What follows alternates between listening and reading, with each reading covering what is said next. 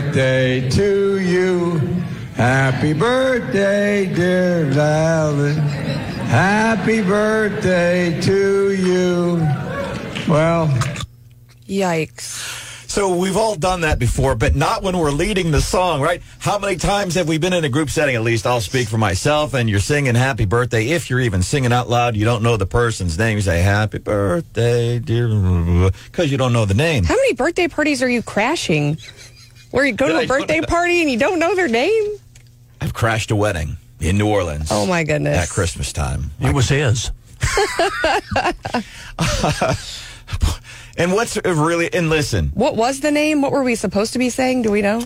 uh, it is the uh, name of Martin Luther King's daughter in law, which I couldn't even tell what he was trying to say. I, uh, in this event, it's, uh, it's just so bad.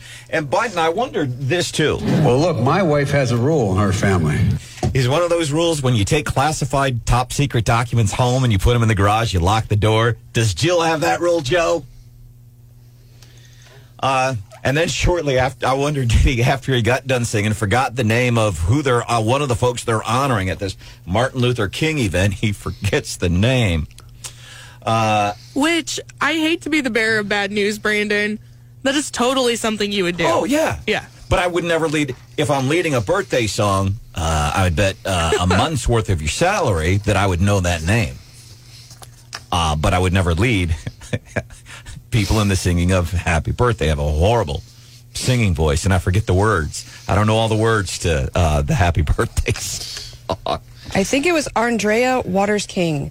I think he said Val- Valet or Valerie. Uh, Not even close. Happy birthday, dear Valen. Ha- Uh, I think I got it right. Listen, there's an, a, a, a moniker, and anybody, Marsh and Houseworth, been doing this longer than I have. If you don't know the name, like if you're doing a news story and you're talking about some leader from a European country or a hockey player that's got, uh, if you're going to mispronounce the name, you mispronounce it with confidence. that's that's what you do. You mispronounce it with confidence Edit the copy. or you change the cap. I don't know how to pronounce the Tur- the capital of Turkey. Uh, it's pronounced the capital of Turkey. That's how you pronounce that one.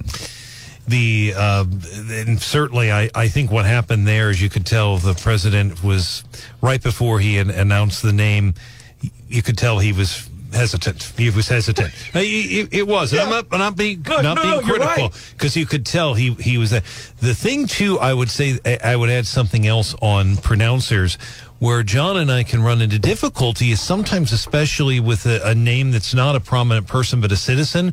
Sometimes listeners will give us d- multiple pronunciations, so that can happen too. Do you ever also like throw it to the other guy in the box with you? Like you don't know, so you're like, "Hey, Brandon," because when I don't know someone's name in public, I say, "Oh, hi," and I enter. I'm like, "This is my friend Brandon," and then I wait for them to say their name. Stephanie and I have this system. As a matter of fact, all my friends, we have this system, and I tell them, good anybody- plan.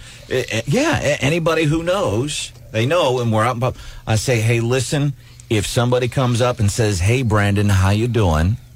If I don't know their name, uh, I will say to them, hey, this is my friend Stephanie.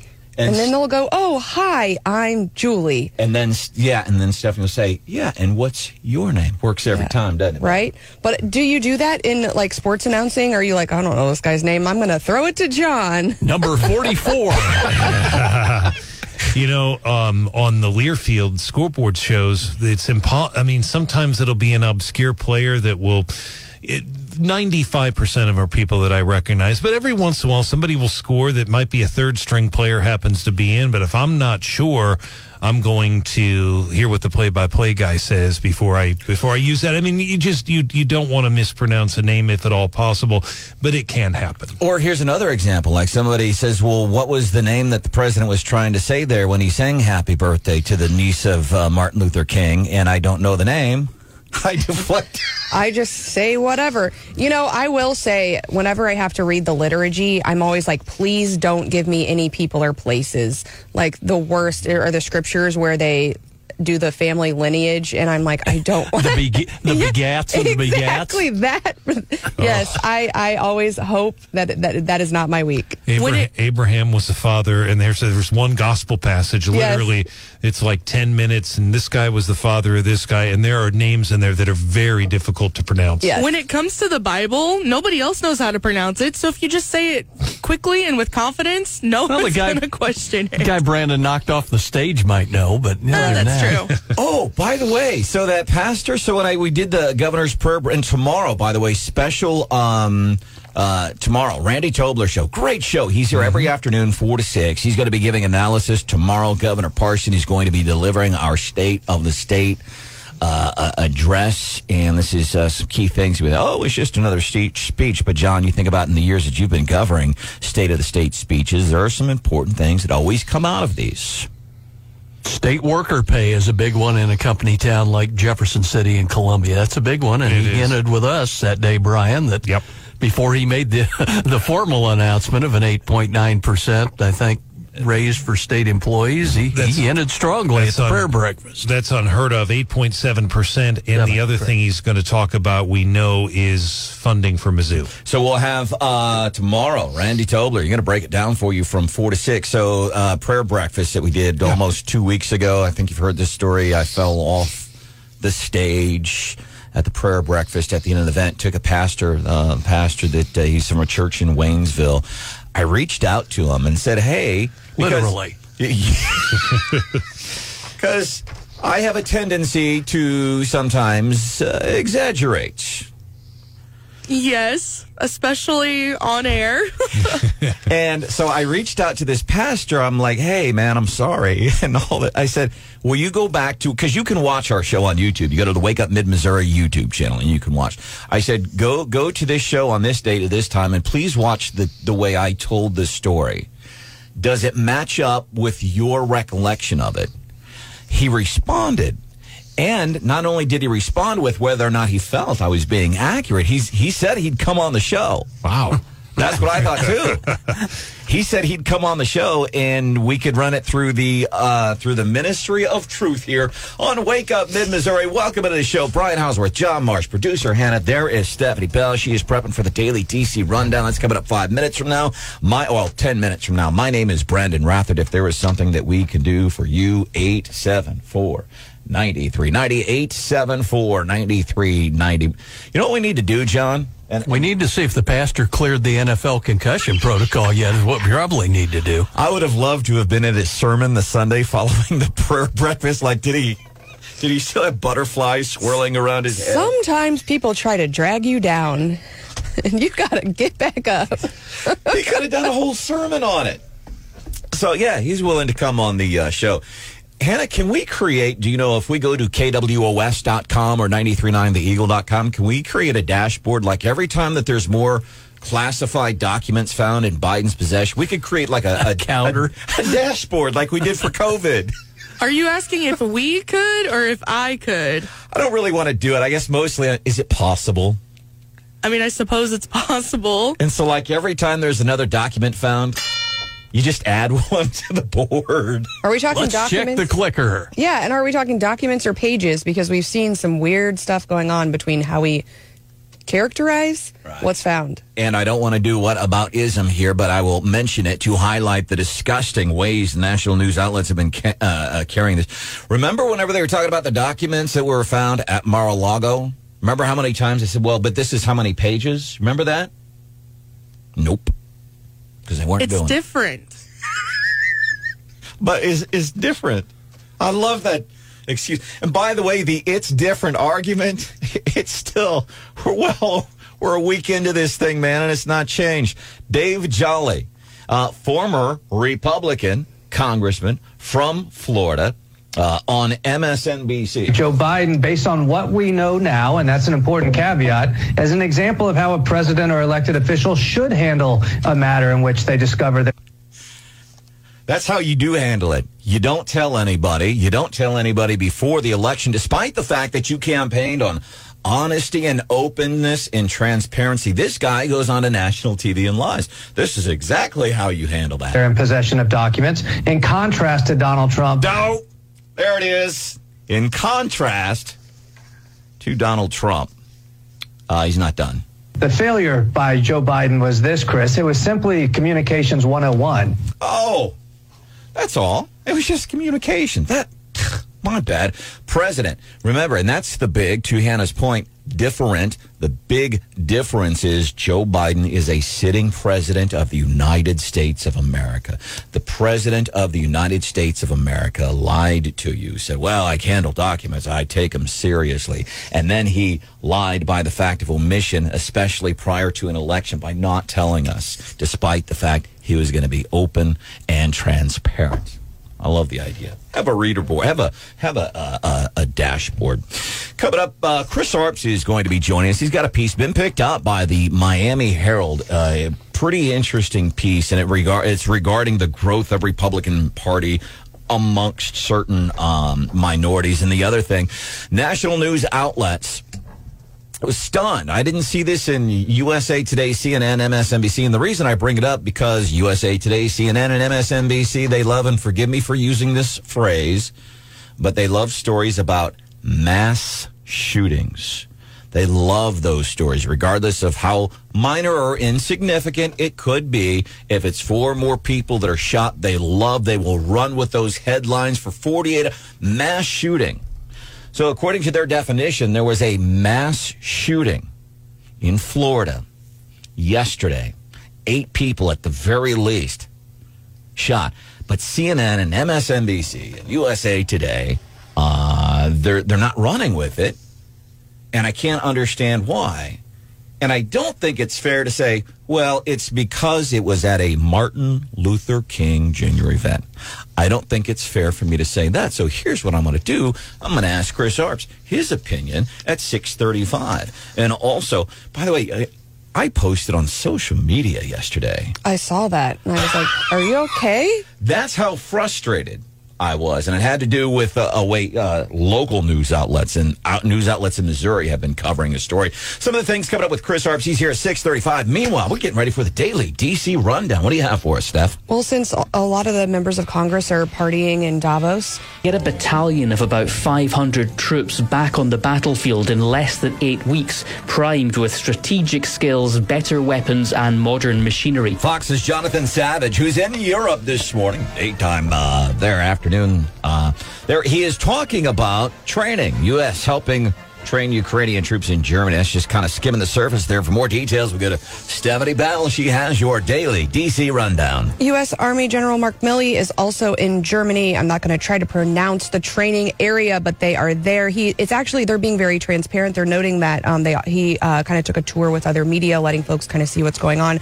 But the goal, yes, is to get 500 troops back on the battlefield, um, back to Russia. The training's set to last between five and eight weeks. Um, and if you recall, in the beginning, there was a lot to do with. Are you going to pronounce it? I'm going to try. Okay. I'm going to look for the word. You go on, and I'll see if I can figure it out. Graphin. Well, I don't even. I'm afraid. Graphin war. Maybe. Whore. Maybe. So if you recall, the, the training initially was pretty limited. Now they've got, um, you know, all these folks in Germany. They said, you know, it, it's a training base that's been used to help train allies before, um, but not to this extent. It's being called a combined uh, arms instruction. Um, and uh, they're saying this is urgent times. It's going to be very helpful. Um, and so initially it was, it, the training was focused on really specific weapon systems. And now they're saying, no, it's expanded. They want to uh, figure out how to get a battalion size unit into battle um, to really uh, give Ukraine some aid.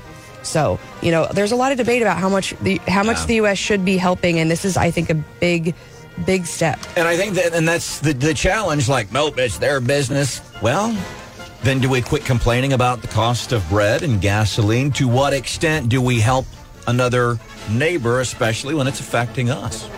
Yes, and and so uh, the U.S. Uh, is also uh, meeting with Turkish foreign minister today.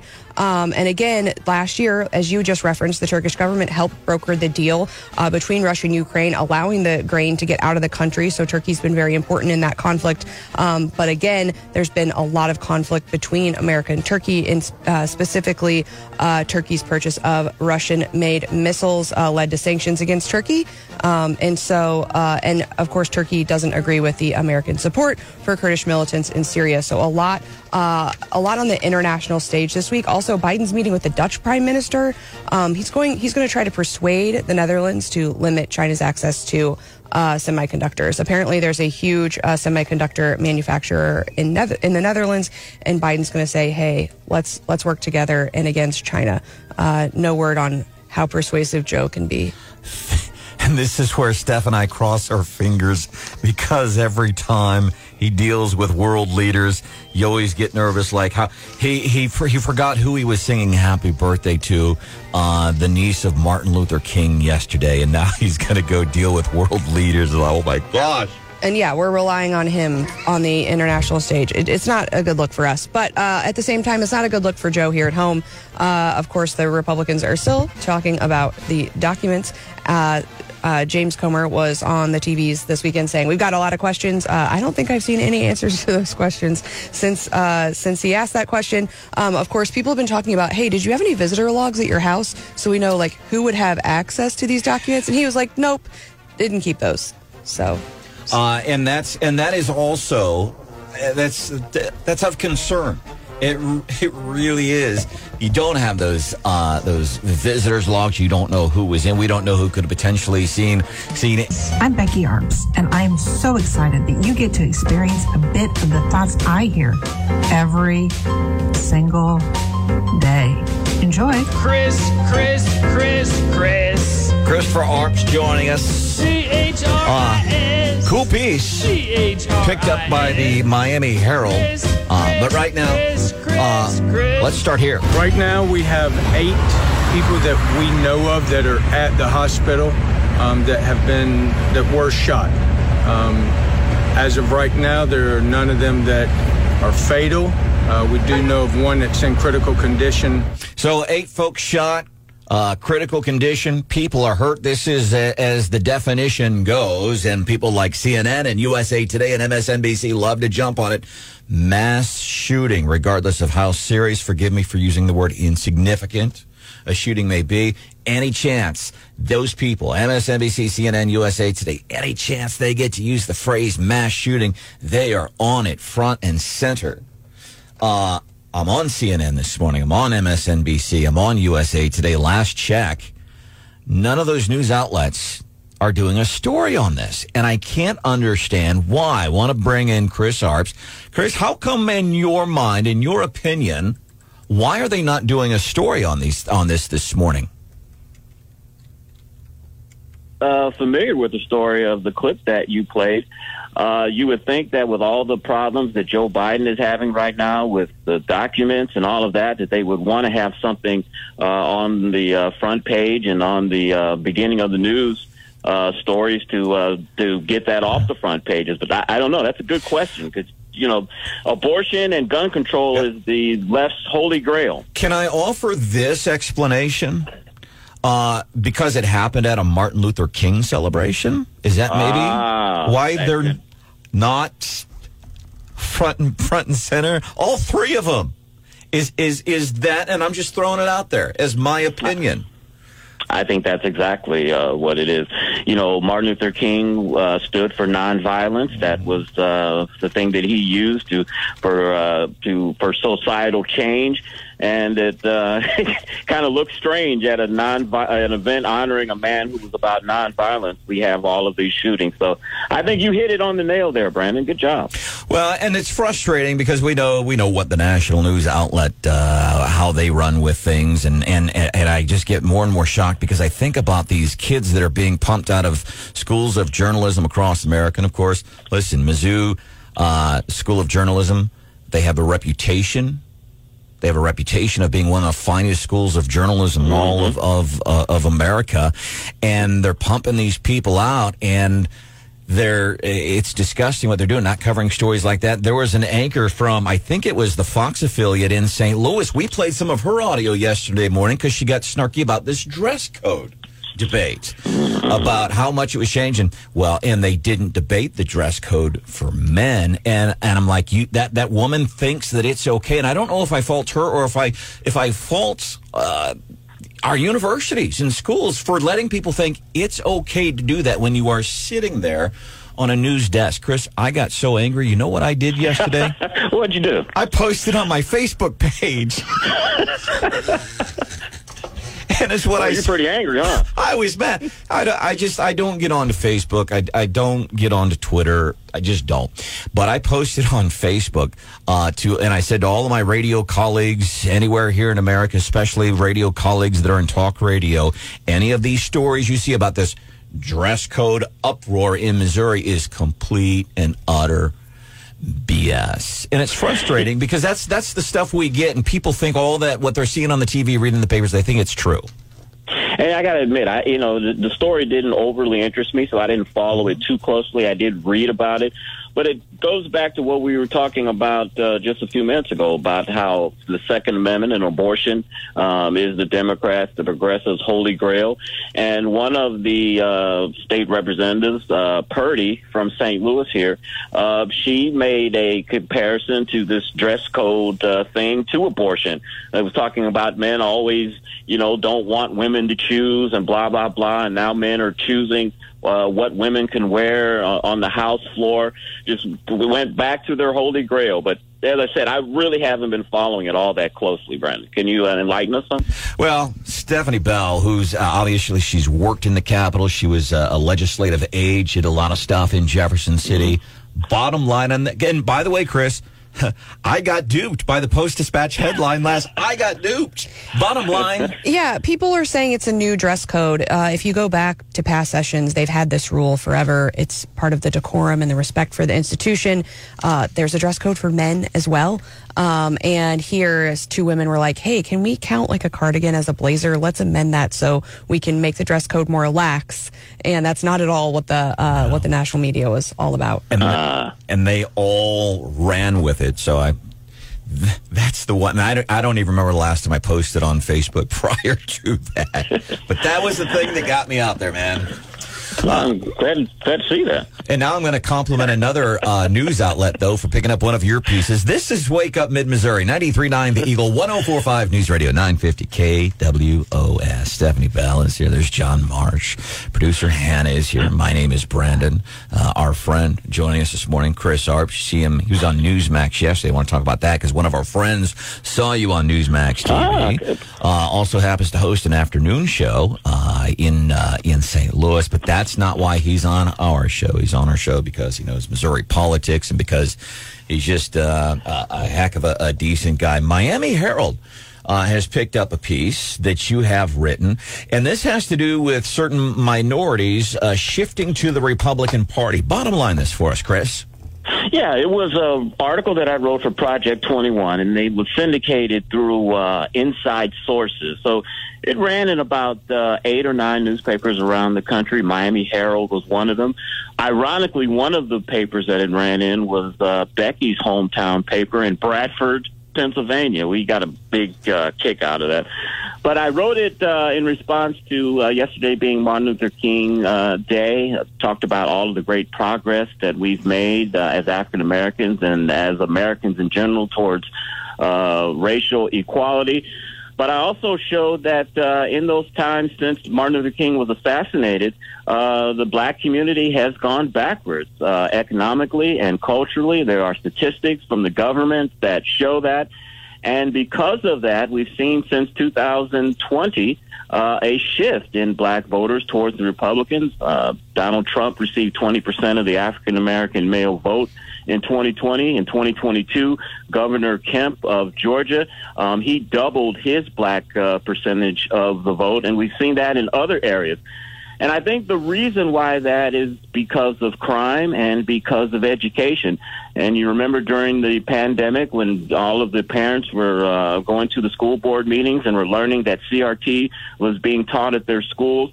A lot of those parents were African American parents, and we saw them on the nightly news railing against their school boards. And not surprisingly, uh, the biggest demographic that is involved in homeschooling right now is African Americans. And the other reason I think we're seeing that change is because of crime, and we've talked about it, just how bad it is, especially in the inner cities. You have uh, prosecutors like Kim Gardner here in St. Louis who believe that the police are the problem, not the prosecutors or not the uh, the criminals. And unfortunately, because of that lax attitude towards the towards crime and and against the police, we're seeing uh, crime rise in black neighborhoods and specifically. And I think uh, African Americans are just getting tired of that, and I think that's why uh, you've seen them um, vote more and more for Republicans. As a matter of fact, I know you're familiar with Shelby and Eli Steele, and I'm also aware people Oh, might yeah. get tired of me uh, talking about this because I've said it a million times, but I've said it a million times because to me it is that important. Shelby and Eli Steele, father son duo, uh, uh, uh, Steele Sr., he has like, he's got like uh, uh, honors hanging around his neck for his work, civil rights over the years. Shows up to Ferguson, Missouri. He's going to do a movie on, uh, on how racism killed Michael Brown. The Steeles show up. And Shelby Steele, who's been doing this for years, decorated for his work on civil rights, realizes I can't do this movie. Racism killed Michael Brown. You know why? Because racism did not kill Michael Brown. And then the whole story with it getting yanked off of Amazon, just amazing. But here's here's what uh, uh, he, he told me, Chris. I know he has uh, said this She was one of the most profound things from a perspective that I find incredibly uh, unique. And I want to share that. If we can, you hold for just like five minutes and hang out with us a little because I do want to share what he said because begged and pleaded that they put down the guns, stop the violence, stop the crime. It, I mean, you hurt so many people. That's uh, the uh, grandmother of Michael Burns. He was the guy who was shot and killed over the weekend in Jefferson City. And by all accounts, just a super nice guy. You look at the photos; he's always smiling. But gee, and we and we see this a lot uh, after shootings happen. And I don't, I don't know uh, what the family is going through. I know I feel incredibly bad um, for them, and I appreciate them when they go on TV and say, that, "Hey, please put the guns down and quit shooting." Unfortunately, this happens several times a year. Uh, no matter what part of Missouri you're in, when there's a shooting, people will get together and they carry the signs, "Stop the shooting, stop the violence," uh, and it doesn't, uh, it doesn't work. And uh, Chris, Chris Arps, ChrisArps.com, joining us. Great piece uh, that's been picked up by the Miami Herald and other newspapers nationwide. Uh, is talking about the number of black people that are switching to the Republican Party. And this goes back to our conversation with Shelby and Eli Steele. You're familiar with them. One of the most fascinating things I've ever heard from Shelby Steele, decorated for his work as it relates to civil rights.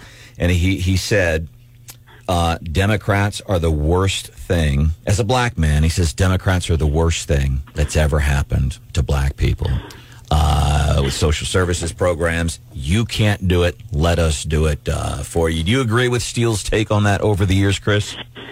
I do. The Democratic Party and I have to say the civil rights organizations as well, the NAACP, the Urban League, all of those groups, the Southern Poverty Law Center, they have basically just become uh, uh, auxiliaries of the Democratic Party. And the black church and the Democratic Party are one. Look, I uh, give all credit to LBJ and Martin Luther King and and Republicans uh, in the Senate, the moderate Republicans in the Senate that helped pass um, civil rights laws in the 1960s. It was a boon for African Americans.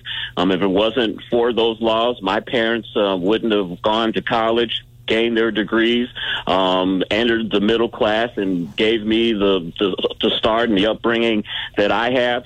But the Democrats have been the worst thing to uh, to happen to to black people because they've convinced black people that we cannot advance, we cannot move forward unless we are with them.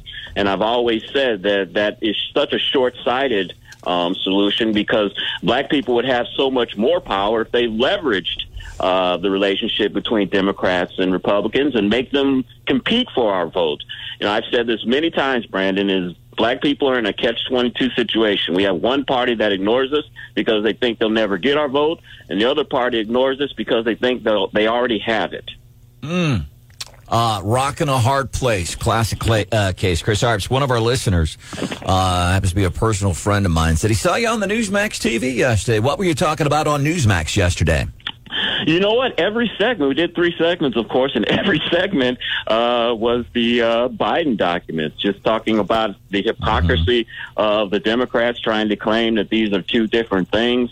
Um, we talked about Chuck Todd yesterday interviewing, or Sunday interviewing Senator Johnson uh, from Wisconsin uh, about this, and Chuck Todd having the audacity to say that he was a journalist and we all practically spit out our coffee that day, uh, that Sunday morning when he said that. But yeah, the Biden documents, that's what we've talked about uh, overwhelmingly. Uh, and it's it's not going away. More and more Dems coming out. I, I'm uh, rather appreciating. I think it was Dave Jolly, uh, the a former Republican congressman uh, from uh, from the state of Florida. Uh, and when I say I rather appreciate his take on being facetious, Joe Biden, based on what we know now, and that's an important caveat, as an example of how a president or elected official should handle a matter in which they discover they're in possession of documents. Yeah. You, you know, my theory on this, Brandon, at first I had two theories. And one, I thought maybe they're putting these documents out here so that uh, the attorney general won't uh, charge Donald Trump because the same thing happened uh, to to Biden. And then when the second batch of documents came out, that's when my conspiratorial mindset came in, and I saw this as sabotage. This is just a slow, slow drip of trying to uh, weaken Biden and and and drive him out of the presidency. Look, when it came to the Trump documents, the National Archives knew that Trump had those documents, and they went back and forth in court and out of court trying to get those documents. To my understanding, the National Archives had no idea that Joe Biden had these documents in his possession, and it's just curious to me as why his people would come forward saying he has these documents, especially when Jim Jordan is going to be investigating him and his son's uh, computer about their shady business dealings. It, it seems like self sabotage, uh, not self sabotage, but it seems sabotage to me. Because if you remember, uh, before the red wave, there was a lot of talk about Joe Biden and replacing him, and he got kind of a reprieve because the red wave wave didn't happen. But Joe Biden is still cognitively declining. Um, his presidency, uh, the, the people don't have a lot of confidence in it. And as I said, I think this is the Democratic deep state maneuvering to get him out of there. You said the National Archives had no idea that Joe Biden had these documents. Do you think Joe Biden Mhm. had any idea what was going on? But really, if you were if you were a betting person, you think we've seen the end of this trickle of documents, or you think you know the the investigation will turn up more? I don't know. You know, I was, you know, it's been a couple of days since we've had uh, more come out. Um, I would, I don't know. Honestly, don't know. I would, I don't think this is over. To be honest with you, I think we're going to see some more documents um, come trickling, trickling out. But uh, who knows? We're going to post a dashboard on our websites, 939theeagle.com, kwos.com, so that every time there's another batch that comes across, we add it to the scoreboard like like CNN did with the COVID uh, numbers. By the way, the uh, the the opinion piece has been picked up by the Miami Herald and newspapers nationwide regarding the number of black people that are